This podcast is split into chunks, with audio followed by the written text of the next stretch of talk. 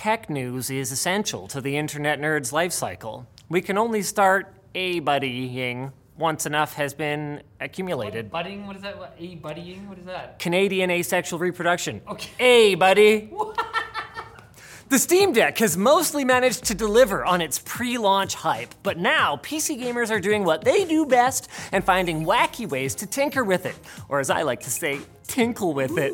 YouTuber ETA Prime managed to connect an external GPU to Valve's gaming handheld by connecting a PCIe adapter to the Deck's M.2 storage expansion port, which meant that Windows had to be loaded via a micro SD card since SteamOS wouldn't play nice with external GPUs. The final setup looks more like a mad science experiment than a gaming setup, but with it, Prime was able to get somewhere around four to five times the deck's normal gaming performance. Suffice it to say, this is probably exactly the kind of thing Valve was warning most people not to try. Though I think it's clear that ETA Prime isn't most people, and he's also not UFD Tech, who, uh, fun story, actually I think did this first, and more recently put 20 terabytes of storage in this Steam Deck. Oh my goodness. It's fair to say they're both tinkle masters They're at the this real. Mr. Twinkle Toes. And AMD is expected to launch the Ryzen 7 5800X3D soon, which the company labeled the world's fastest gaming processor. Come on in, step right up. And now early benchmarks have leaked showing that AMD's claims may not be far off. Peruvian tech site Xanxo Gaming broke embargo to publish their full review in which AMD's top chip mostly outperformed Intel's Core i9 12900KF. Whoa, But ah, ah, ah, not so fast. Because you see, Intel actually has a higher end flagshipier chip, the 12900KS. And all Xanxo's tests were done with DDR4 memory rather than DDR5 and on Windows 10 rather than Windows 11, a setup that won't take full advantage of Intel's Alder Lake architecture. So it seems like the takeaway here is that you should probably wait for reviews from award winning tech channels like Linus Tech Tips before you form an opinion about these two heavyweights. We got those plaques from YouTube. And an FCC listing for Google's Pixel 6a has been spotted in not one or two versions, but four different models. The actual listing itself doesn't reveal many details about the differences between the models, other than the fact that one of them will support millimeter wave 5G, because you gotta have a mid range phone for the bourgeoisie. There's lots of market. Renders and specs for the 6A have already leaked though, and now we also have a Geekbench result showing the 6A achieving a score about 2 to 3% higher than the Pixel 6. Bam! Got him! Wow! The timing of these leaks is leading some analysts to predict that the 6A will launch at Google's I/O conference on May 11th, weather permitting. Now it's time for the BitQuicks, brought to you by Sizzle Popcorn, the perfect option for a snack break while gaming, streaming, or watching your favorite shows and movies. Because you know, you work hard gaming and watching shows and movies. You gotta treat yourself. Oh. Sizzle comes in cheddar, ketchup, maple syrup, salt and vinegar, Mexican chill, and lightly salted flavors, and they're a healthier alternative to chips and chocolate as long as you don't eat through two or three bags in one sitting, which is possible. I do know this. They ship to the US, Canada, and the UK, so if you live there, save 10% on your first order by using code LTT at sizzlepopcorn.com or at the link down below. Now remember, the BitQuits are not the enemy.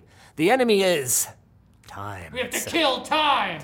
Tim, not time, Tim Cook used his keynote speech at the IAPP Global Privacy Summit to once again emphasize Apple's commitment to privacy by protecting iOS users from the unimaginable, unspeakable horrors of side loading apps.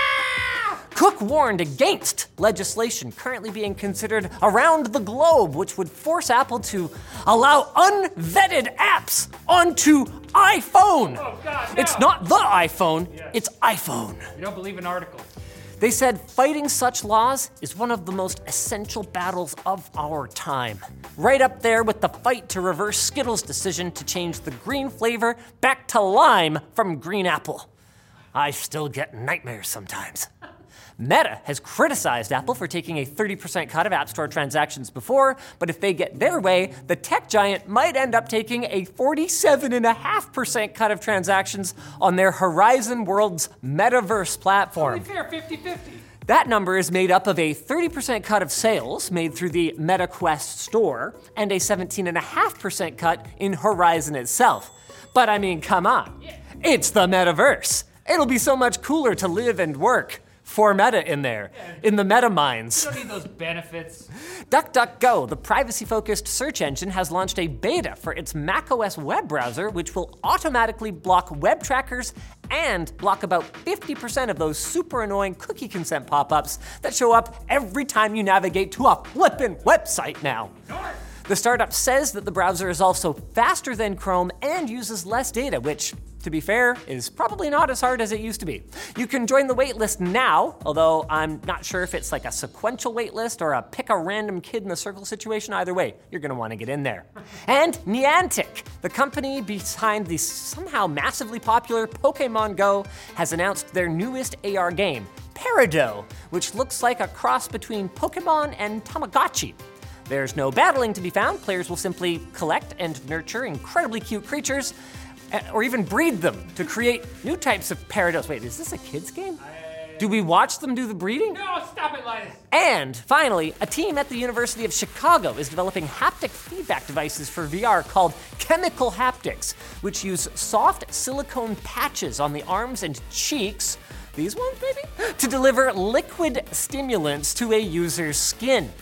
Various chemicals can create sensations of tingling, numbing, stinging, warming, and orgasm. Sorry, excuse me, cooling. So if you haven't left your gaming room for two years, sit tight. We're bringing the outside world to you. You can be a peridot. And if you want us to bring more tech news to you, you're going to have to wait until Friday. That should give you the boost to fully detach your new self replicated polyp. Make sure to water it and keep it out of sunlight. If it's exposed to sun, you got to get the f out of there.